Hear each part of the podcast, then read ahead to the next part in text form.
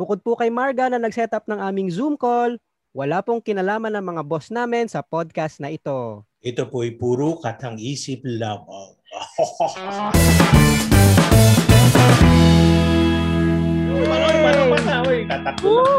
Happy birthday, Amiana. Kung sino man po yung birthday, happy birthday. Thank you. Ako yun. Okay.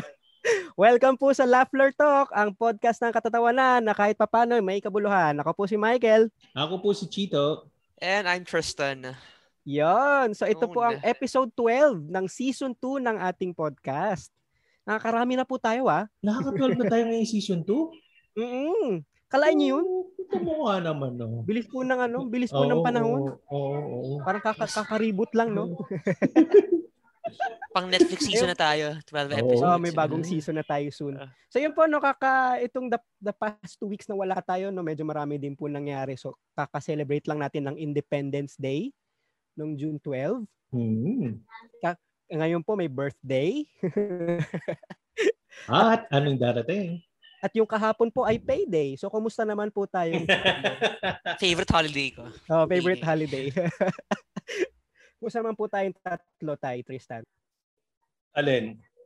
Sa payday? Sa payday part. Tsaka yung mga sale-sale na nagdaan. Eh, tama-tama, mami. Tatarayin ko sa bisita natin tukol dyan sa payday. Kung naniniwala siya sa ugaling Pilipino na ibinibigay ang ATM sa asawa . Kaya yun. Yeah, mamaya tatanong ko yan. Usapang Father's Day talaga to. Oo, pang Father's Day. Kasi bago nating para makaisip na rin siya ng kasi ang isang reklamo ko diyan sa ugaling Pilipino na yan . Ibinigay mo na nga yung ATM mo, aba, mag-i-expect pa ng regalo. Parang malalim-lalim yung hugot. Oo nga, may hugot. Makakarating siya.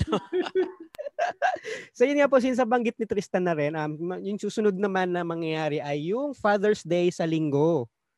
Sa, petsa sa linggo? June 20. Okay, 20. Happy Father's Day, Mike. So, that I know of.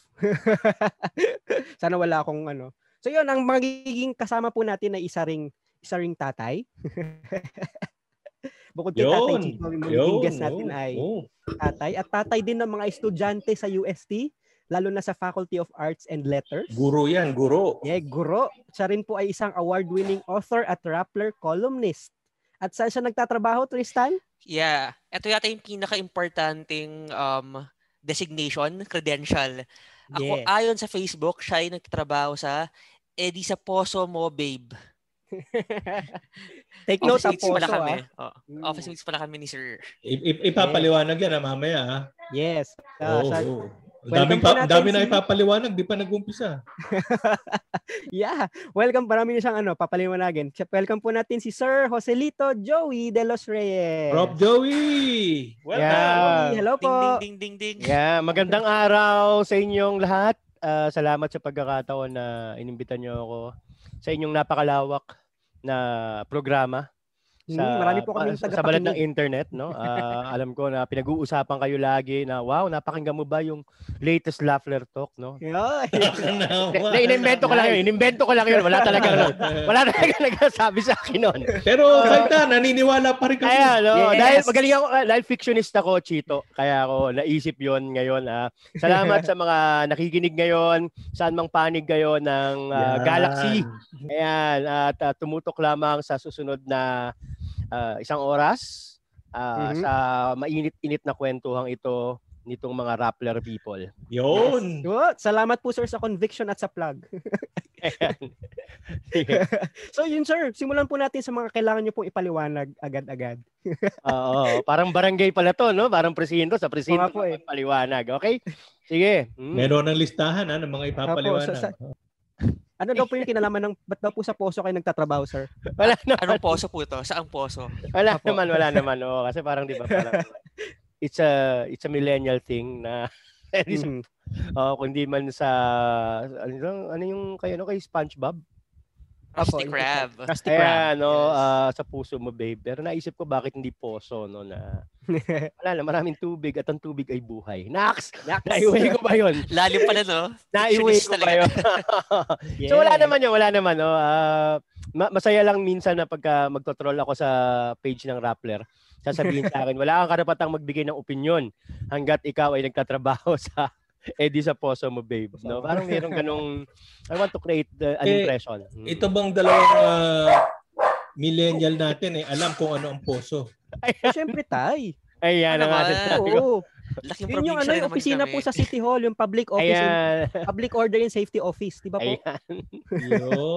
Chito, ang dami mong minamana. Ang dami mong na-influensyahan ng mga ganyan jokes, no? Parang ramdam na ramdam ko yung influensya ni Chito sa Rappler. Yes. Sa mga ganyang tito jokes. Oo. Oh. Oh, po. Nako. Okay. Sige. Meron pa ba? Ano pa ba ipapaliwanag ko? Yung serious answer po is yung poso, yung water pump ng probinsya. Yan. Tama. Probinsya talaga? Meron sa Manila naman. Meron din sa Manila. Ayan, meron sa Manila, opo. As in, Manila. Bomba ng tubig. Oo. Yeah. Alright. And then yung second po, bago po tayo pumunta sa ating main segment, yung gusto po ipapaliwanag sa inyo ni tatay, yung ATM daw po, tsaka ano. Mamaya yan, sa bandang dulo mo na. Sa dulo. Alright, sa dulo. Father's Day yan. Mag-iisip ako ng ano, mag-iisip ako ng fictional na sagot. Mga alamat, parang ganun. Mga alamat. Sige. Ano yan, lagi ko kasi nirereklamo yan, pero tinitignan ko yung mga sagot na ano para... Para may pangsagot na rin kay tayo. No? Oo. Oh, yeah. So yun, sakto po yung episode natin dahil tinatawag itang Thai Cheats. At yun nga, bilang soon, baka magiging tatay din po kami. Ni Tristan. Ikaw lang. Tagal-tagal pa. Ay, ganun. Walang plano. So yun po yung mga, yun na po ating usapan ngayong araw tungkol sa Father's Day, fatherhood, and parenthood lalo na po. So ang unang tanong ko po kay Sir Joey, so meron po bang pagbabago sa pagiging tatay or pagiging parent during this pandemic? Oo. Sa at least on my end, no, bilang padre de pamilya kasi sa Maynila ako. At ang pamilya ko ay narito sa Lucban Quezon. So, alam mo na yung lingguhan ng uwi. At minsan twice a month, no, dumating yung pagkakataon na nung naging admin ako, halos once a month. So nung nagka-pandemya, doon ka na nakatira sa Maynila noon eh, diba? May apartment ako sa Manila, may apartment. So may bahay sa Valenzuela, may apartment malapit sa UST. So dito sa Lucban, muuwi na lang ako every weekend. Ang dami mong address parang ano Parang ATM yan, parang mamaya papaliwanag ko yan, parang ilan yung ATM, ano, ilan yung card. So ayun, nung nagkaroon ng pandemya, isa sa tinituring ko tong parang pribilehiyo na nagtrabaho ako sa sa bahay, work from home na lang ako at nakita ko yung the whole dynamics of managing the household. So yun yung malaki. Tapos nung sa simula ng pandemya, ako yung able-bodied na mamamalengke. No, at nawala kami ng public transport dito sa Quezon, ako yung naglalakad ng 3 kilometro balikan pero wow. Pero uphill. At kailangan kong buhatin yung pinamalengke. At once a week lang ang pwedeng mamalengke. So ang binago sa akin ito ay kailangan ako ng pamilya ko, hindi lang yung sweldo ko, Chito. Kailangan ako na maging malakas. Tama. So, mula noong nagpandemya, medyo inalagaan ko yung sarili ko para may first line of defense sakali mang, alam mo yun, machambahan ka ng COVID. So, meron kang depensa ang lakas ng katawan. So, mula noon, bihira na ako nagka-tricycle, lagi ako namimisikleta, lagi na lang ako naglalakad. So, yun ang dahilan kaya ka nagbibisikleta? O, yes. O pamamasyal talaga ang dahilan? No? Incidental na lang din. Kalusugan din. Incidental na lang yung pamamasyal pero kalusugan talaga. Kasi Chito, high school pa lang hanggang 3 years ago, talagang pabaya ako sa katawan. Malakas magyosi, nagpupuyat, stress. So, na-realize ko lang nung pandemya na, isang tama lang sa'yo nito at kung mahina-hina depensa mo, mauulila ang mga anak ko. So yun, isa yun sa nagtulak sa akin para okay, balik-balikan mo ng kaunti. Ang wala nang ibabalik na alindog kasi to begin with, talagang wala naman. Tagal na lumayas, no? Gaganda na lang. Ayusin na lang yung katawan. Parang ganyan. So, yun yung isang malaking pagbabago. At yung dynamics nga ng, okay, araw-araw ako nakikita ng anak ko. So, nung una, yung bunso ko, akala niya wala na akong trabaho. Ninervyos, ha? Ninervyos nung una. Oh my God, tatay. Wala ng trabaho si tatay. Ayan. Hindi na makakapagpabili, no, tay? No, sir? Ayan. Hindi na. So, bandang huli, inayos naman yung setup dito. So, everyone is working now at home at iba yung mga anak ko nag-aaral online. So, yun yung mga malaking pagbabago. Palagay ko ito spekulasyon ha. Nung namamalengke Michael, Tristan, namamalengke si Prof Joey dahil paakyat siya. Mabagal siya kasi siya namimili, di ba, ng mga mabagal ang papunta pababa, mabilis. Apa. Doon ba pabalik mabagal kasi iniingatan niya yung itlog.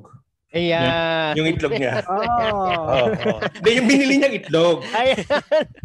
Yeah. Ibang klase talaga. Tunay na tatay, di ba? Kailangan alagaan ng mga itlog. Alam mo, pag umuwi kang basag yung palo aabutin mo. May technique na dyan. No? Mga lahat ng babasagin, bilhin mo sa malapit. Ayan. Para mas konting lahat. Oo, konti yung risk. Di ba? May science pala yun. Malalayo, halimbawa, bihira kang mga bili doon ay yung meat. Meat products. So may mga rekadong doon lang sa palengke, yun ang bibilin mo. Pero yung malalapit lang, mantika, meron niya sa kapitbahay. So napaka-strategic nung ginagawa kong pero meron din ako reconnaissance mission. Meron din ako diyan. Pasensya na kayo, mag-uusap lang kaming dalawang tatay dito. Pero pag bit-bit mo na yung karne, kunwari, kalahating oras na mamimili. Di kalahating oras, dala mo yung 5 kilong Yeah, mismo. May Chito, may linya. Halimbawa, magsimula ako doon sa pinakamalayo. O kaya, bibili na ako along the way pero hindi ko muna kukunin. Ayun! So, I befriended the stores along the way. So, halimbawa, merong isang fish stall. Life hacks, Life hacks, bibili na ako, itatabi na nila, nakapamili na ako ng maganda. Sabi ko, pabalik, saka ako dadaanan. So, habang nasa pinakamalayo ako, magaan, pabalik na ako sa bahay, pabigat ng pabigat yung bibit-bitin. Pero, yung pinakamabigat, kaunti na lang yung bit-bit ko. Yun, yung mga itlog. So, mga 2 months na nangyari sa akin to, Boss Chito. 2 months na ganyan yung naging routine. Naalaman ko ang pagkakaiba ng with wings sa walang wings. Alam mo to, yung mga pangangailangan ganon. So, naalaman ko na iba't iba pala ang fabric conditioner. Iisang tatak ng detergent pero magkakaiba pala ang amats nito sa tela natin, no? So lahat 'yan men na-master ko at naisulat ko ito sa Rappler. Naisulat ko tong adjustment na ito na ang dami ko natutuhan, no? Na hindi ibinigay sa akin ng PhD ko. Nakuha ko lang sa nito na nagkaroon ng pandemya. Karanasan, di ba? Sa karanasan. Yan, ang pinakamalaking guro natin. Kaya naman, di ba, kung sino may edad, yun yung talagang umaapaw sa wisdom. Di ba, Lolo Chito? Tama. Happy birthday. Opo, so official na po, Lolo Chits na po ang tawag natin kay Sir. Natsambahan ko ba? Natsambahan ko ba? Saka na ako mag-aampas sa hukuman, magpapail ako ng apila dyan, ha. Okay. Actually, may tanong din po ako with regard sa itlog, Thai Chits. Okay, po na. Very fatherly advice. Napag-aralan na ni Joy ng mahusay yan. Sige. Itlog. Mas mahirap po ba sa itlog pag nagbabike? Tama, o naglalakad. Depende sa ano yan, sa car seat. Di ba R18 to? Hindi, itlog ba ito? Hindi ako bumibili ng itlog at sasakay ako sa bike. Lahat ng itlog ay within walking distance lang. Ayan. Within walking distance. Para hindi maalog. Okay. Para hindi maalog. Tapos resistance kasi pag uphill... Ayan na.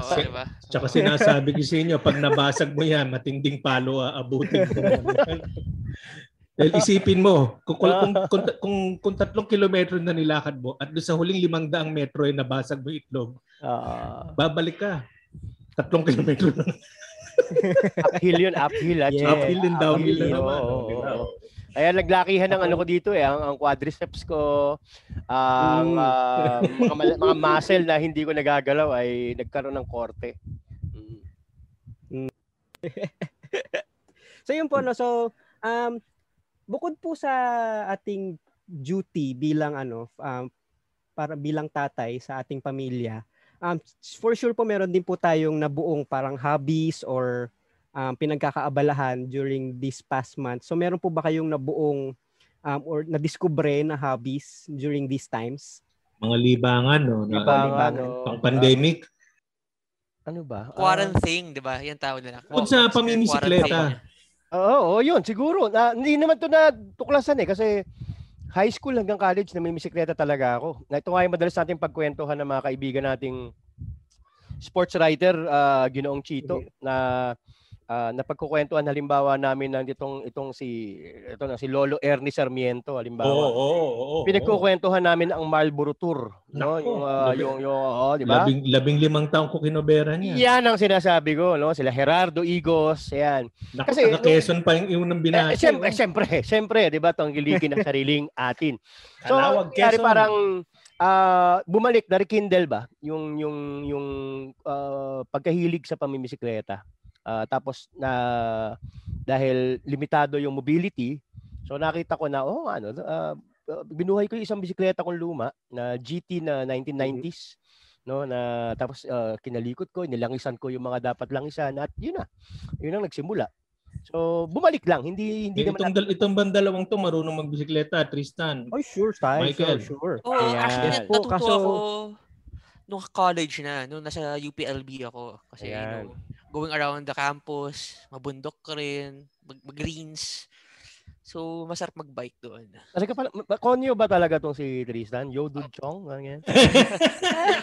Slight. Oh, yo, bro? Yeah. Bisikleta tayo, bro? Yeah. Yun. Bisikleta. Hanggang ngayon. At, pero maganda yung pinagbibisikletaan ni Tristan, yung UPLB, maganda rin yun. Mas marami pong matatarik na doon. Mabundok. Pumunta ka sa Boy Scout, sa Philippine High School for the Arts, diba? Mas marami sa itlog. Yung sa may patungong Bae, Laguna, tapos ang labas mo ay bandang Santo Tomas, Batangas na. No. Mayroong napakagandang ruta doon. Tsaka yung klima. Malamig. Iba yung klima doon, walang summer na mainit doon. Ibig sabihin, kung kukumpara mo sa init natin dito sa Manila o sa Sular, 'di ba? Swerte din. Si Buesi yata dito lang sa paligid ng Makati nagbibisikleta eh. Actually wala po kaming bisikleta. Parang yung last time na meron kaming bisikleta was like 5 years ago na po. Tapos pinamigay na namin sa kamag-anak namin sa Pangasinan. Kaya hindi mo akalain na magkakaroon ng pandemic. Pero ang laki ng naging contribution sa ekonomiya ng bisikleta nitong pandemya. Dumoble o trumiple ang demand sa bisikleta nung last year. No, meron akong data na nakita sa sa aduana, Ano ba? Ano nga sa customs. Ano ba 'tong pinagsasabi ko? No? Aduana is of course the old name of customs. Arastre. Nadoble na yung importation last year. 2 million units yata. Parang ganyan. Tapos hindi pa rin na-satisfy yung demand. So, yung presyo ng bisikleta nagdoble, spare parts nagdoble, pero hindi pa rin tapos kasi ang taas-taas pa rin ng demand. So ngayon, ang ginagawa ng ibang mga enterprising Filipino, OFW especially, yung mga nasa Thailand, Shanghai, Seoul, bumibili sila doon ng bisikleta. Tapos, siniship sa Pilipinas. Pinadadala dito. At ang presyo ay talagang parang ginto na. Oh, kasi hindi na talaga kaya ng demand ng local suppliers. Ayun. So, yung ibang Pilipino, halimbawa yung isang kakilala ko, halos nakakalimutan na niya yung trabaho niya sa Seoul. Oo, kasi ang inisikaso na lang niya bisikleta ay na lang. Yung papadala ng bisikleta sa Navotas. Ayan. Tapos kukunin sa Navotas o kaya ay ginagawa kasi nila bago nila i-ship, bayad na ng buo eh. So, merong ganong taas na risk, no? Parang, magkano yung bike? Halimbawa, 60,000. Bayaran nila ng 60,000, saka pala isi-ship. So, maghihintay sila lang 1 hanggang 2 buwan para makabalik sa Pilipinas. Yung kanilang shipment, no? So, ganun katindi yung pangangailangan. Tsaka mapapansin mo rin na tumaas ang demand. Kunwari, magpagawa ka ng bisikleta. Kasi kami, bisikleta. Apila! Nagpa-repair ng bisikleta, samantalang ang dami ng paggawa ng bisikleta dito. At least dati isa lang, ngayon lima na. Pila pa din. Yung bike mechanic ko, sinabi ko, pwede ba mag-train ka na ng apprentice mo? Kasi natakot ako, baka sa dami ng trabaho, bigla kang tumumba na lang dyan. Kasi talagang magpapaschedule ka. Eh, well, kasi nakita natin, mismo yung highway natin, binago yung itsura, di ba? Nagkaroon na ng bike lane. Oh, isang resulta ng pandemic yan. Yes, at marami na nagbabike sa, patungo sa trabaho. At saka ako mismo, halimbawa, bilang isang motorista, conscious na ako na may nagbibisikleta sa tabi ko. At differentiated na yung reaction ko sa nagmumotor at saka nagbibisikleta. Dati, sungot lang lahat mo ngayon eh. Ngayon, aware ka na, nagbibisikleta to, mas mag-ingat ka. Naghahanap buhay. Nagmumotor to, kaya nito umilag tong walang yang tong sumisingit na to. Ganun. Parang mga ganun, di ba? Yung bisikleta, mas conscious ka sa safety nila. Pero ano ko lang, lumaanlayon na natin sa Father's Day. Po eh. Hindi ba maganda pa rin ito sa Father's Day. Pedal back tayo. Ito yung nire-request ko sa asawa ko. Father's Day naman, hindi ba ako bibigyan ng bisikleta? Naibalik. Ano na talaga? Sabi ko, ito tahasan na to eh. Hindi na to yung tipong, ano regalo mo sa akin? Gusto ko, bigyan mo ako nito. Parang ganyan. Pero wala pa rin epekto. Tama. Ako, ganyan-ganyan din ako. Alam mo na isa nasagot sa akin. Ito naman ako. Ba't di ka bumili? Sasabihin ko sana, kanino ba yung ATM ko? Ayan na naman. Sesegue ni Chito sa ATM talaga. Mukhang talagang merong agenda si Chito tungkol sa ATM. Birthday naman, so pagbigyan din. Apa. Ako pa bibili. Wala na nga. Na kanino po ba dapat ang power of the purse? Power of the ATM. Dapat ko na ba sagutin yan? Ano, sa second part na, sa part 2. Ayaw pa rin ni Chito talaga. Oo, sa part 2 ba? Bibitinin po tayo, no? Talaga bang may kinalaman to sa sa kakayahang pang-ekonomiko? Papadyak po tayo sa ating unang commercial break. Papadyak? Diba? May commercial pala talaga ito. Parang ano? Yeah. Sponsored by. Ayan ang sponsored by. Hindi ba tayo pwede kumuha ng trek? Ganyan, special. Sponsored by Shimano. Shimano, Campagnolo, mga ganyan. Di ba pwedeng magpa-ano tayo dito, ano nga tawag doon? X-Deal. Hanap po tayo. Sige. X-Deal po. Yes po, kami po yung magbabalik. Next time, huwag na niya akong pariginigin ng revolution. Naku, Diyos ko. Yan ang mas delikado sa COVID. Kaya kung mag-revolution kayo, you will give me the free ticket to stage a counter-revolution. How I wish you would do it. Don't understand what President Rodrigo Duterte is saying? Want to know the story behind his words? Listen to Seat of Power, Rappler's political podcast about the Duterte presidency. Hosted by me, Pia Ranada, Rappler's Malacanang beat reporter. Ayan! Welcome back! Welcome back po! Nagbabalik po tayo sa masterclass ng fatherhood. Kasama po si Sir Chito at si Sir Joey. Hello! At saka si Tristan! Yeah, tatay na po ba si Tristan? Sa fatherhood, hindi pa ako... Hindi, kasama rin natin. Ayoko kumama. Baka magiging tatay to be, di ba? Di ba? Alam mo, despite everything, it's still the best thing in the world after fatherhood. Ay, nako, pupunahin kita dyan dito kasi marami ng mga, mga socially conscious na naghahanap lagi ng political correctness na, hindi, bakit? Pagka ba single at nag-iisa lang ay hindi na the best yung feeling, mga ganyan. Pero pwede naman kasi maging tatay na single eh. Yan. Oo, si Michael, tatay na single, hindi lang niya alam. Tatay po ako ng pets ko. Ayan. Pwede rin, oo. Yeah. Tatay ko two cats. Itong Father's Day special nyo ito, sabi ko nga parang, ito ay produkto ng consumerismo or romantic Father's Day no. Ganoon mo ko kasi Father's Day alalahanin mo ang dakilaan at paano magmamanifest ang pag-alala? Yeah. Ayan na. Bigyan mo ko ng bisikleta. Oo, tsaka ano yan. Bigyan mo ko ng group set. Pandagdag. Alam mo, gastos. Sana patungo yan. Ayan. Opo, so. Yung po bang pag sa bisikleta, paano po yung ano niyan? Paano yung like sinong sasagot ng pambili ng bisikleta? Ako ang gumagamit eh. Siyempre, asawa ko. Hindi, ako! Alam mo yon yung parang hindi etong hindi ko na alam, bordering on bisyo na eh. Chito and Company, no? Bordering on bisyo. Bakit? Great deal of money ay nagastos ko na para sa kasiyahang ito, no? Na syempre ngayon, unang intention is palakasin ng katawan, ngayon ay pagandahin ang bike, no? Pero malakas na yung katawan eh. So, yeah, ako yung gumagastos, humahanap ng paraan para mapondohan itong bisyo na to. Oh.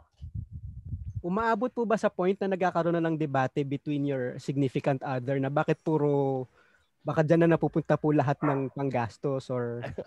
Dalawa lang ang gulong ng bisikleta, baka darang gastos sa gulong dito. Alam mo yun, parang ba't nawala ng 30,000 si Joey? Iisa pa rin naman yung itsura ng bisikleta niya. Parang ganyan. Ano? Parang ganun pa. Dumating ba sa debate? Hindi. Hindi ko pinapaabot dahil lagi naman akong talo. Sorry. Walang dapat pagdebatihan.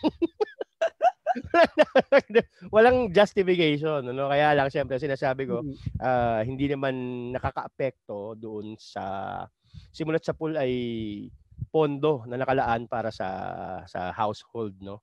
So may alam ito, may hindi ko alam, allowed ba sabi racket mga ganyan, no? Yung tipong okay. Doon. May meron ditong nakuha. May royalty ang isang limot na libro. May bayad pala itong ganyang talk, no?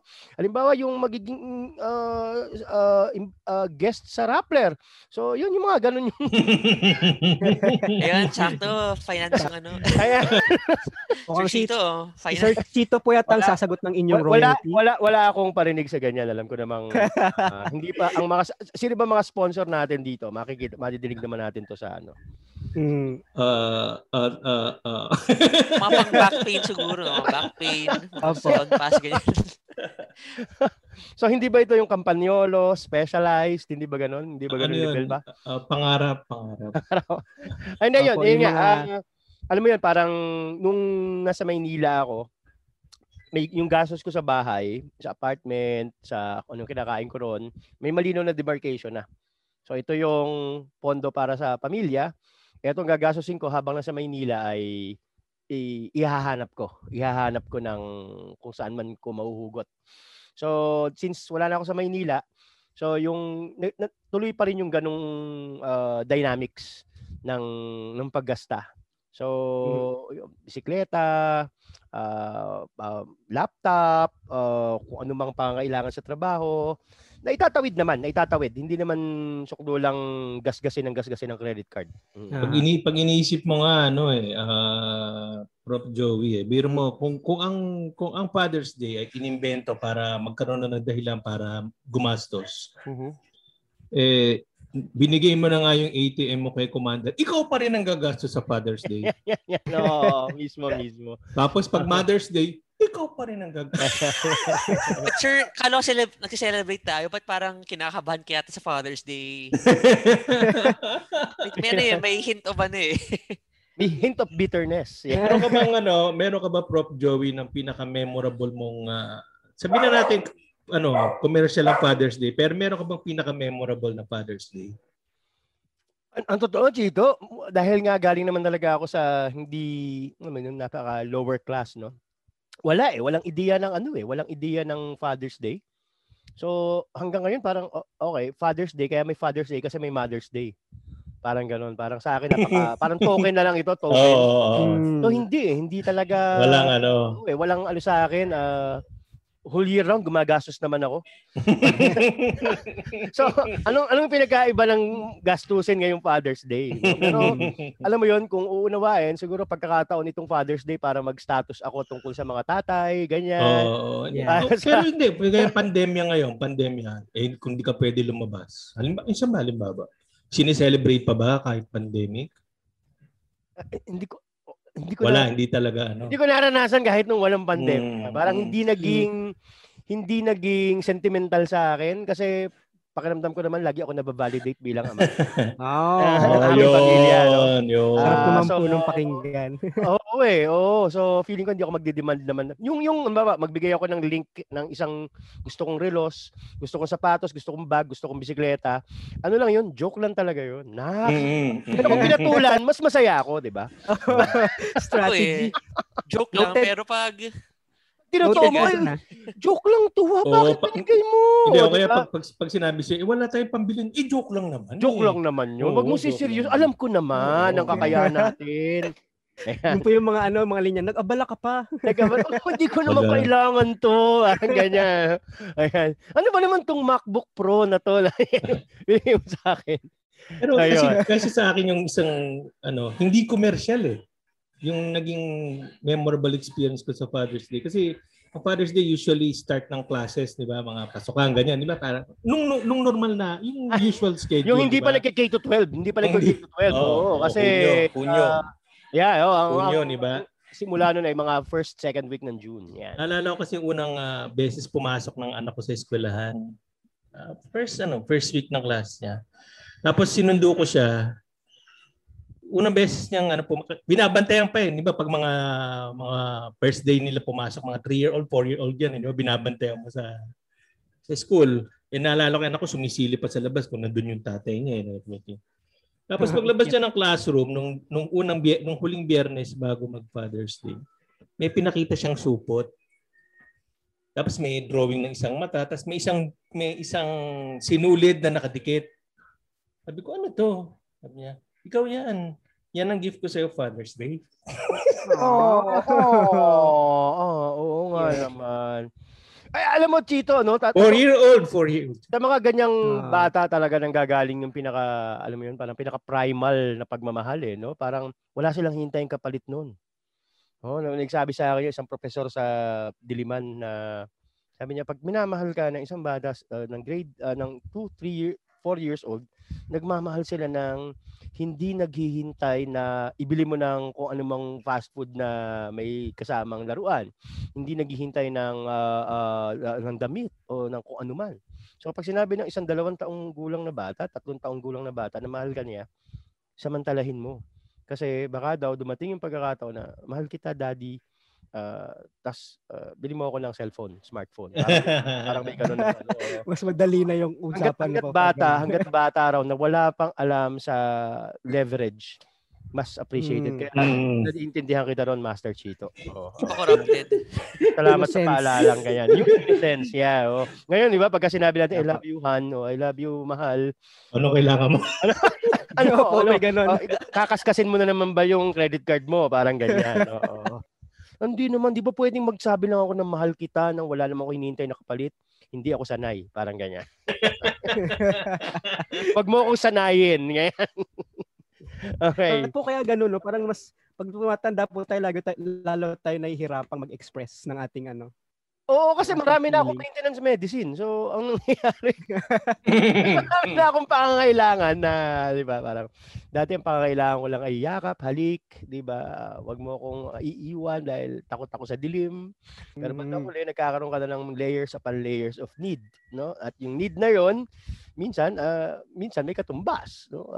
Ayun. So at hangga't nagiging conscious ka na you should love in return, and sometimes this manifestation of love ay may material na representasyon, yun yung nangyayari. Kaya nga sa totoo lang nga yung Father's Day, totoo lang nagiging commercial talaga. Yeah. Kasi kailangan kumain kayo sa labas para ma-celebrate ang Father's Day. At mag-o-offer ng discount ang mga hotel. Di ba? Ang restaurant na to, pagka nagsama ka ng tatay, meron kang discount. So lahat ito ay nanghihikayat sa atin para gumastos.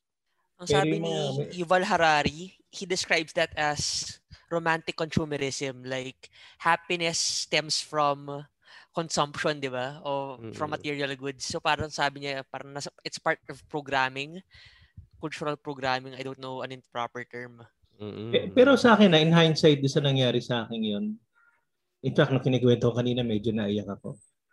Pero, hindi ba manipulative din yung teacher? Na?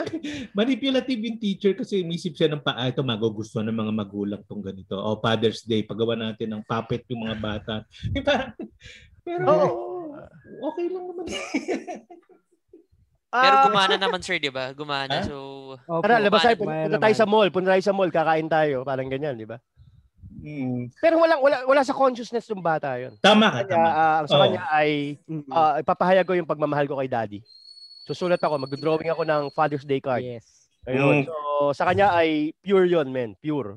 Mm. So at habang tumatanda tayo, nagiging impure. Nagkakaroon ng impurities. Ang bawat paghahangad natin ng pagmamahal, no.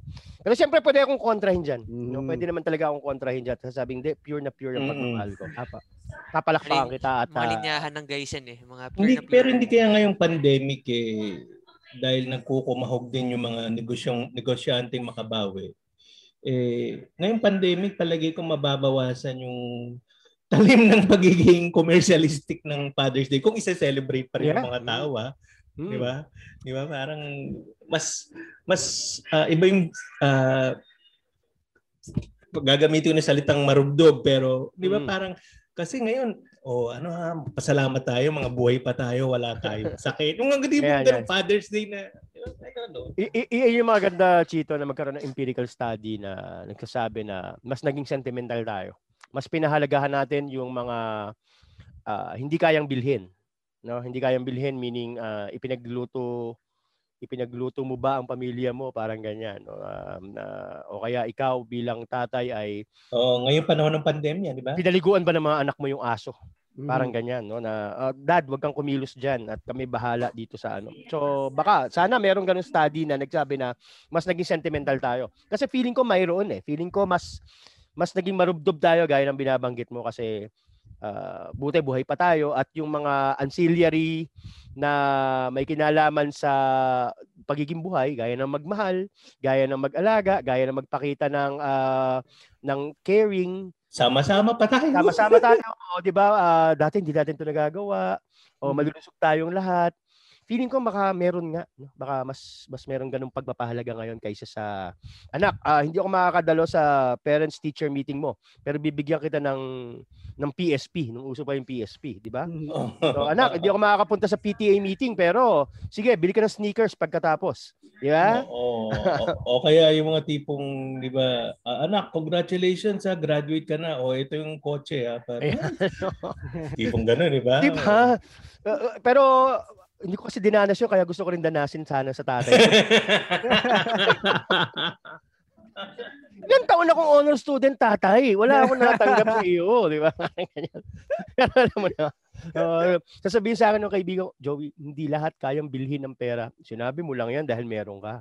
Yeah. Pinaranas mo sa akin yan. Money can't buy happiness, but money can buy a good bike. At masaya ako kapag namisikleta, di ba? Tama. Oh. Ayan, ako, itong mga... Ito na. Bagets na dito ngayon, siguro. Ito na, mag-iwan tayo ng payo dyan sa mga bagets na yun. Dahil ng isang tanong na mahalaga. Ayan. Galawang professional na ba ito? Kailangan na bang itapas natin yung mga lihim na teknik? Ganyan? Ilabas ko na yung notebook ko po. Para ano. Ready mo na. Ready. Labasan na ng mga lihim na itiknik. Mga pinagbabawal na teknik na ito. Ha? Ang ililitaw yung teknik na yan sa isang tanong. Yan. Okay, so kanina po nabanggit nyo yung tungkol sa pagbibigay nila sa atin ng pag-appreciate nila ng mga anak natin. Sino nila? Ng mga anak po. Mga anak sa tatay. Ano naman po kaya, you'll do this the other way around. So ano po kaya naman ang mabibigay ng mga tatay na tips sa mga anak na magiging tatay din soon? Yeah, tips. Like what? Pero ito nga, tatanungin ko na si Prof. Joey kasi sa totoong buhay at sa Pilipino, at least sa Pilipinong pamumuhay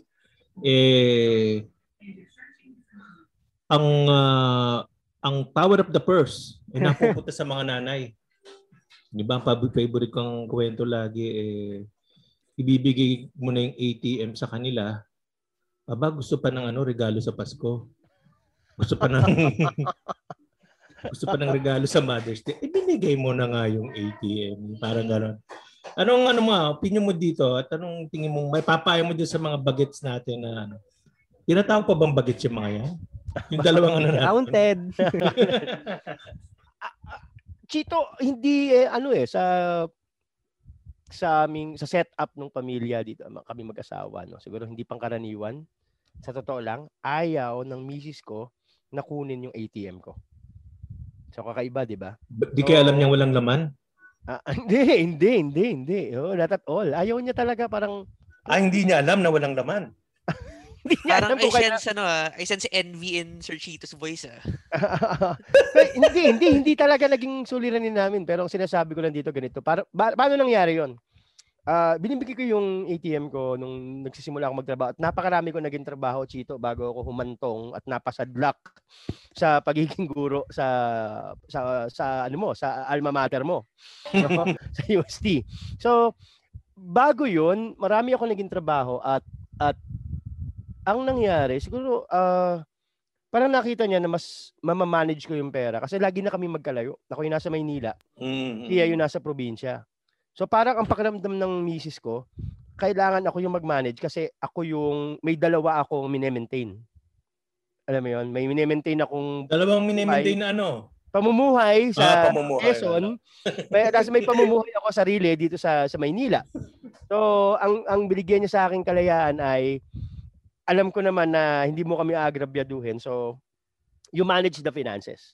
So, ibigay mo sa akin, besides nagkatrabaho din ng asawa ko, ibigay mo yung inaakala mong justified na panggastos dito sa probinsya at magtira ka ng inaakala mong sapat para sa'yo na hindi magiging luho.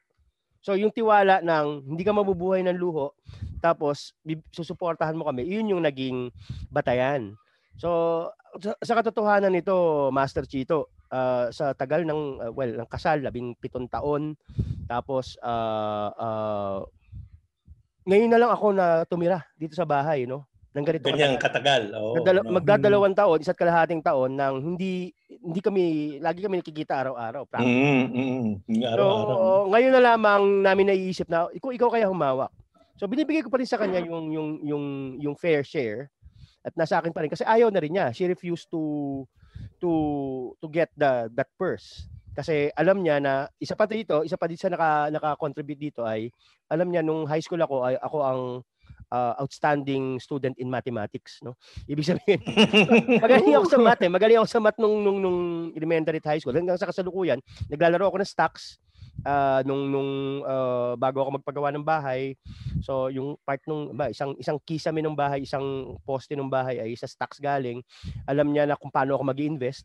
Tapos kapag kami kinuha kami halimbawa property or isang malaking gastusan, kinukuwenta ko sa harap niya. Kinocompute ko sa harap niya yung kahuli-huliang sentimo kung paano namin yon maitataguyod. So sobrang laki nung naging parang sampalataya niya na okay, tatay, hindi mo kami papabayaan. So sige, manage this well. Parang ganon. Alagay ko kasi exception to the rule yung magaling sa mate. Yung magaling sa mate. Master Chito. Oh. In fact, yung mga kasamahan kong guro, halimbawa sa UST, nasa humanities tayo, no, arts and letters, nagtatanong sila sa akin kung paano yung investment na maganda. No, saan ako mag-invest? Ano yung dapat ko invest? Etong may kukitain tayong ganito, may makukuha tayong ganito. Ano yung magbibigay sa akin ng ganansya dun sa perang yun? So, parang ganon. Parang ganun yung nagtatrabaho. So baka hindi ako yung karaniwan, Master Chito.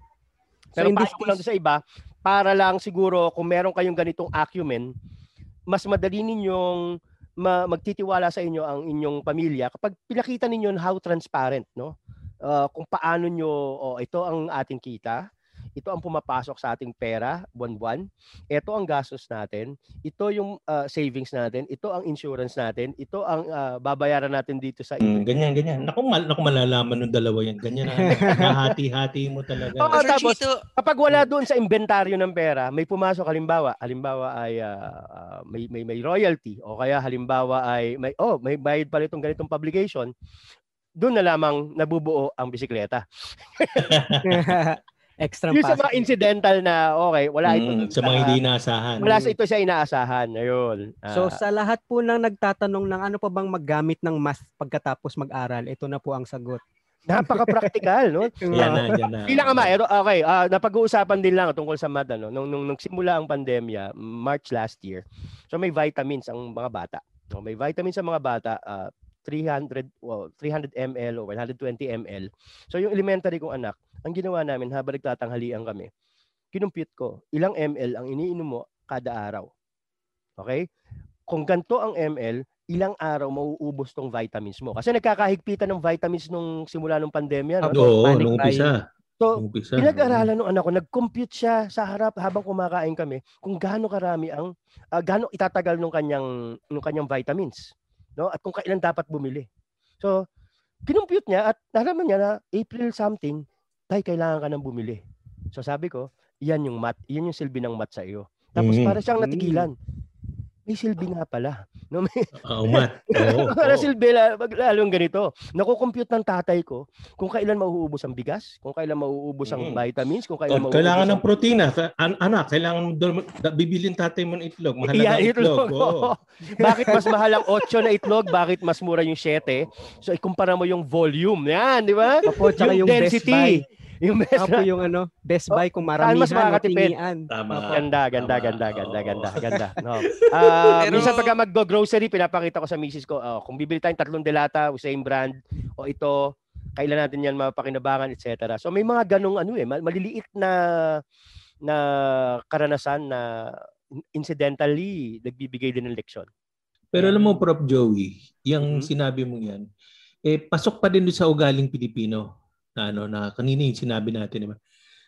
Ang mahalaga doon, inalok mo muna yung ATM, ibibigay mo. Yeah. Yan. Diba sabi ko nga, kasi ako lang madalas pinapayo ko yan sa mga mag-asawa. Ang sikreto ng matagal na relasyon, ibigay mo yung ATM mo sa asawa mo. Ialok mo. Ilang beses ko yan. Ilang beses ko yan sinabi. No, hawakan mo ito. At siya mismo ang tumanggi. Yeah. Parang she conceded, no? Conceded niya na mas magaling kang mag-manage. So, sige. Pero matanong ko lang, hindi naman sa nanghihimasok. Eh, hindi ba magaling si Commander sa math? Physics teacher ang asawa ko. Ano? Physics teacher. Patay. Magaling yan. Pero alam mo yung physics, ang kinukwenta niyan, trajectory, di ba? Kinukwenta niyan, velocity.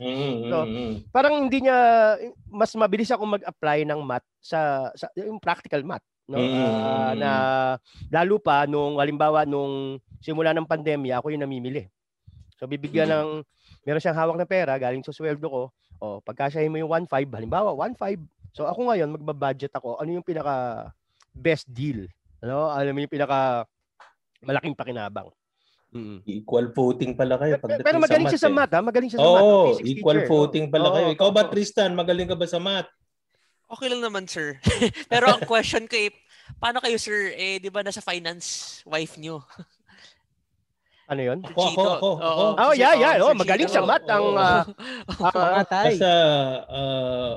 Wala, kaya nga hindi na ako umaangal pag kinukuha yun. Kaya nga, kapag nag-discuss na ng equity sa iyo yun, wala na. Okay na.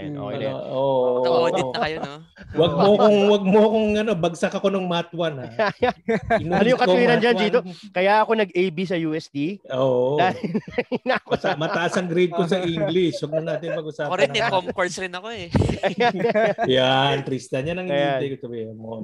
Hindi ko po masasabi kasi math medyo magaling din po ako sa math. Alam ko, Michael. Data gay ng Rappler. Magaling ka sa math, alam ko. Data, oo. May ganyan, may ganyang pagdanaw, lalo na yung kayang magproseso ng mga mangyayari. No? Opo. Hindi na maging tatay. Actually, nakuha ko po sa kwento niyo, sir. Sige. Ang nasa notes ko po actually sa kwento niyo, sir. Ang isang word lang po nilagay ko sa aking notebook. Poso. Bukod sa poso. Itlog. Bukod sa itlog. Nilagay ko lang po trust. Ano ba? tatak or yung ano ba yan? Brand or virtue. Virtue ba yan? Virtue. Virtue po yung virtue. Ayan, ayan, ayan. Pwede rin po yung isa but mas virtue. Before Father's Day yan. Before Father's Day. Contra Father's Day. Yung mga tipong kung butas yung trust, sasabihin siyo, magpa-Father's Day ka next year. Chito, nagtuturo ako sa Royal Pontifical Catholic University. Okay, babalik ko po sa yung mismo trust. Parang di ba po parang kahit sino po yung may hawak ng purse, pag nagkakaintindihan po kayo tsaka may tiwala kayo sa isa't isa na yun nga yung hindi nyo gagastusin to for something else or alam nyo kung saan pupunta, wala na pong question kung kahit sino pa humawak eh. So, MJ? Yes po? Oo. Not to demean the word trust, ano? Mm-hmm. Of course, para kasi pag sinabi mong trust is polarizing, ano? So may tiwala sa inyo, sa iba wala. Parang ganyan. It's not, no? Parang ang nangyari dyan ay parang nag-concede lang siya na she trusts me, my wife trusts me. Pero naisip din niya na parang nagagawa akong ma-magic yung budget. Alam mo yun, yung parang so talagang acumen na talaga sa ano sa pagbabudget. Halimbawa, ganito, meron kaming major investment, halimbawa, property. Sinabi ko sa kanya, kukunin natin ng property. Hindi siya maniwala na kaya namin. So nung ginawa ko sa kanya, kinumpute ko at ipinaliwanag ko sa kanya yung detalye na ito gagawin natin. Pagpasok ng ganitong buwan, ito na yan. Bababa ngayon yung interest nito sa ganito. So alam mo yun, sa iba, talagang komplikado ito, no? Komplikado yung ganung uri ng matematika na ito gagawin natin, ito lang titiisin natin, ito papasok na, pagtatapos itong isang bayad na ito, lalabas naman ito. So ang kailangan lang natin huwag magkasakit. Kasi pagka nagkasakit ka, alam mo yun, yung budget mo masisira sa mabubulabog, no? Mawawala sa tempo, no? Mawawala sa tempo yung ang tanong ko ngayon, Prof. Joey, pag ikaw ba'y namimili sa palengke, tumatawad ka ba? Sa palengke hindi. Sa palengke talaga. Hindi ko tumatawad. Kasi ang parang hindi ako tumatawad sa department store eh. So, especially nitong pandemic, kapag halimbawa, may nakita ako nagtitinda ng gulay at alam kong backyard itong farming na ginawa niya. Kasi pako. Naku, sarap niya. Sarap, di ba? Yung saladang pako. Mukha namang si kuya o si ate o si lola na naka-ani nito, nandun sa gilid. Tapos bagong ani. So, sariwa, di ba? You pay for the labor. Pay for the So, yun. Sinisid pa yan. So, kapag sinabi sa akin 10 piso isang tali, hindi na ako tatawad. Kahit yung iba doon sabi niyan, kukuha ko ng 3 tali, 25 na lang. So, sa iba yan, parang okay na rin. Parang 3 tali agad na kukunin. Sa akin, parang sige, kunin ko yung 3. Hindi, pero nung bago yung sitwasyon ng pandemya, yung hindi ka ba namamalengke noon bago magano? Nanunong ako kasi nag-iisa ako sa Maynila, di ba? Hindi ka rin tumatawad.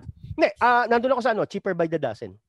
Yun yung pinakatawad ko. Halimbawa, 3 nito, bawasan mo ako ng ganitong halaga. So kung isang item lang ang bibiling ko, parang hirap i-haggle eh. Ang hirap i-haggle. So, kasi sa akin yung commander ko, ang galing tumawad. Talaga. Alam mo ang tawag ng description ko nga sa kanya, wala siyang puso kung tumawad. Diba? Kalahati. Wala po agad. Mga tipong, patawad. Kunwari magkatabi kami, bumibili. Pag tumawad siya, lumalayo na ako. Hindi ko po kilala yan. Kalahati agad. Pero nabibili niya. Yun ang sikreto. Ang sinasabi lang nung mismo nun, kapag ibinigay sa akin yan, may kikitain pa rin sila. Yun.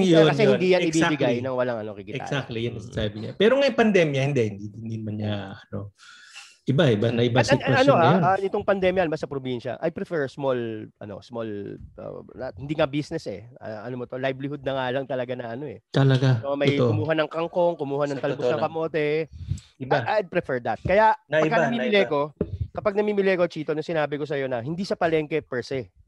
So yung lakad patungo dun sa isang lugar, marami ako sa bawat bahay na pumitas ng patola, pumitas ng upo, magkano diyan. Tapos yung pabalik, saka ako kukunin yung mga pinamili ko. Sabi ko parang, ang paliwanag ko sa anak ko dito ay, anak, may sweldo tayo. Pero kailangan gumalaw ng local economy. Ano yung local economy? Itong mga kapitbahay natin, itong mga kababayan natin, dapat may panggastos din para masustain yung kabuhayan ng iba. Doon lang sila umaasa. Yeah. At may pambili sila pagka nangailangan naman. Sila. So can afford silang umupa ng kung ano man para magkatrabaho naman yung iba. So sabi ko, masaya ako na nasa Lucban Quezon tayo kasi may sakahan, may transportasyon, may university dito. Ibig sabihin, hindi tayo yung walang-wala. No? Sabi ko nga nun, parang, anak, buti hindi tayo Metro Manila kasi walang food production dun. Lahat sila umaasa. Mas mahirap talaga. Oo. Lahat sila umaasa na i-deliver dyan sa inyo ang chibog. Samantalang kami, sustainable.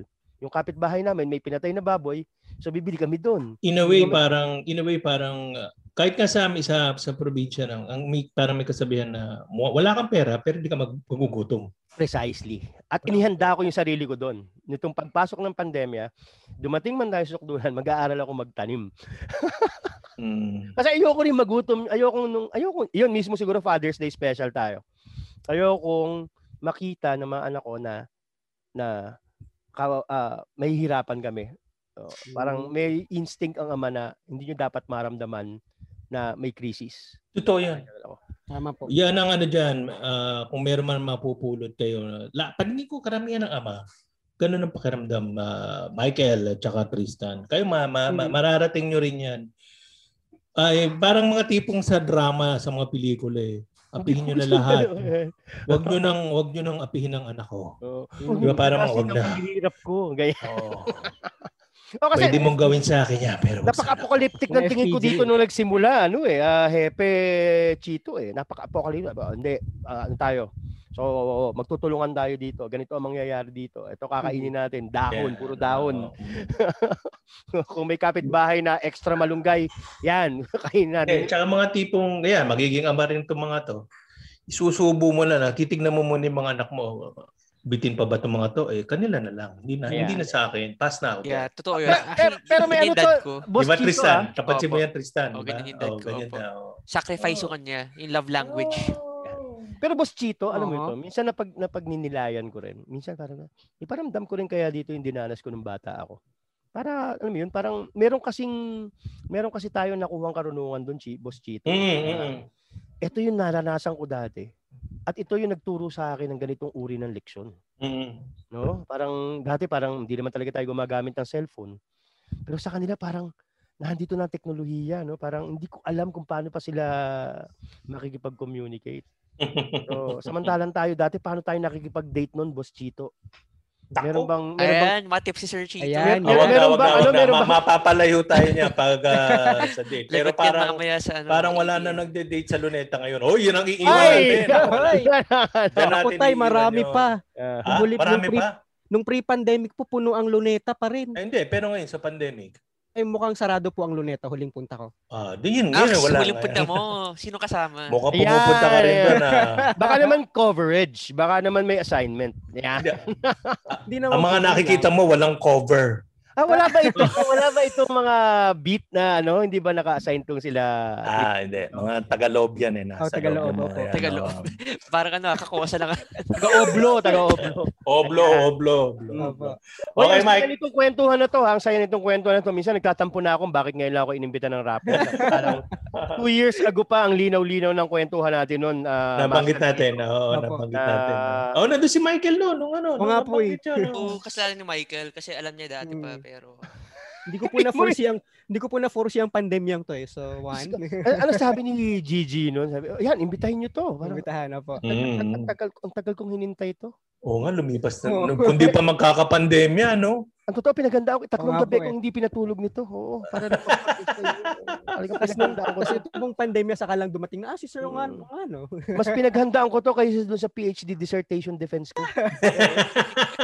Tapos matatapos na tayo kasi kailangan na raw. Mag-graduate.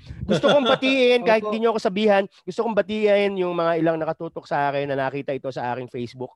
No, at sa mga tumatangkilik doon sa sinusulat ko, kung ano man yung sinusulat ko sa Rappler, salamat sa inyo. Sana ay hilingin nyo sa Rappler na gawin pa akong guest dito. Kasi lalabanan natin si Jokoy, no? Si Jokoy sa stand-up comedian, mag-stand-up comedian na ako. Opo. Ito na yung UST connection natin, kailangan tabi mo makinig kayo. Ayan, binabakit ko ang mga kasamahan ko sa Universidad ng Santo Tomas. Ikarangal po natin na ang isang Chito de la Vega ay produkto ng universidad na ito. Ayan.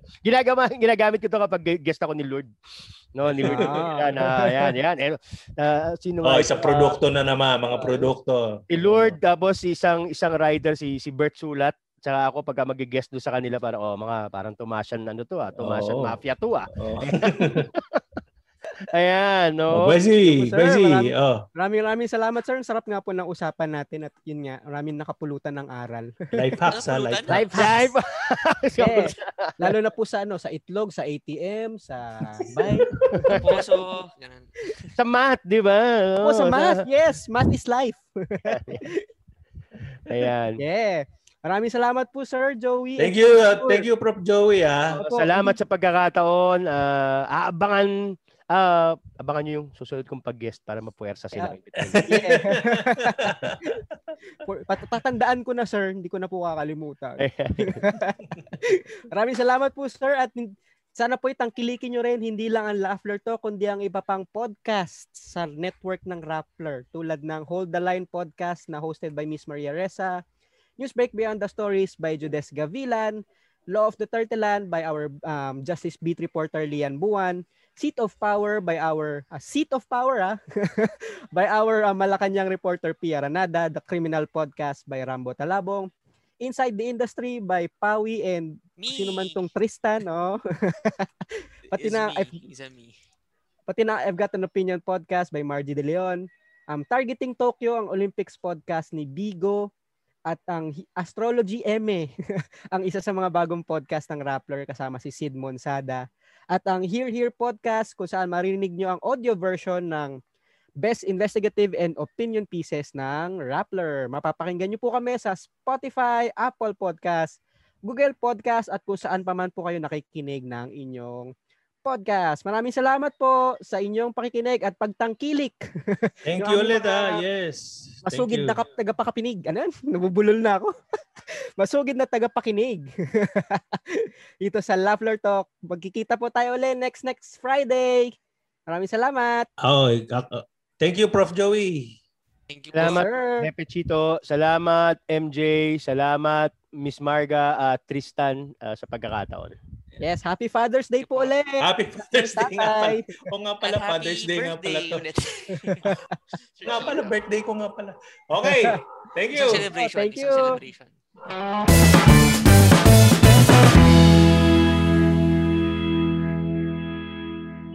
When we first started this company, a lot of important people told me that I was going to fail. And it was my girlfriend who said, why don't you try the streaming thing? Give yourself time. I broke even by like 6-7 months. You'll never know until you try. Who knows? You could be the future of radio. I'm Powie, host of Hustle's Inside the Industry, where we interview creative, enterprising, and passionate professionals on what it means to build a fulfilling career. For your weekly dose of inspiration, subscribe to Inside the Industry every Hustle Monday on Rappler Podcasts.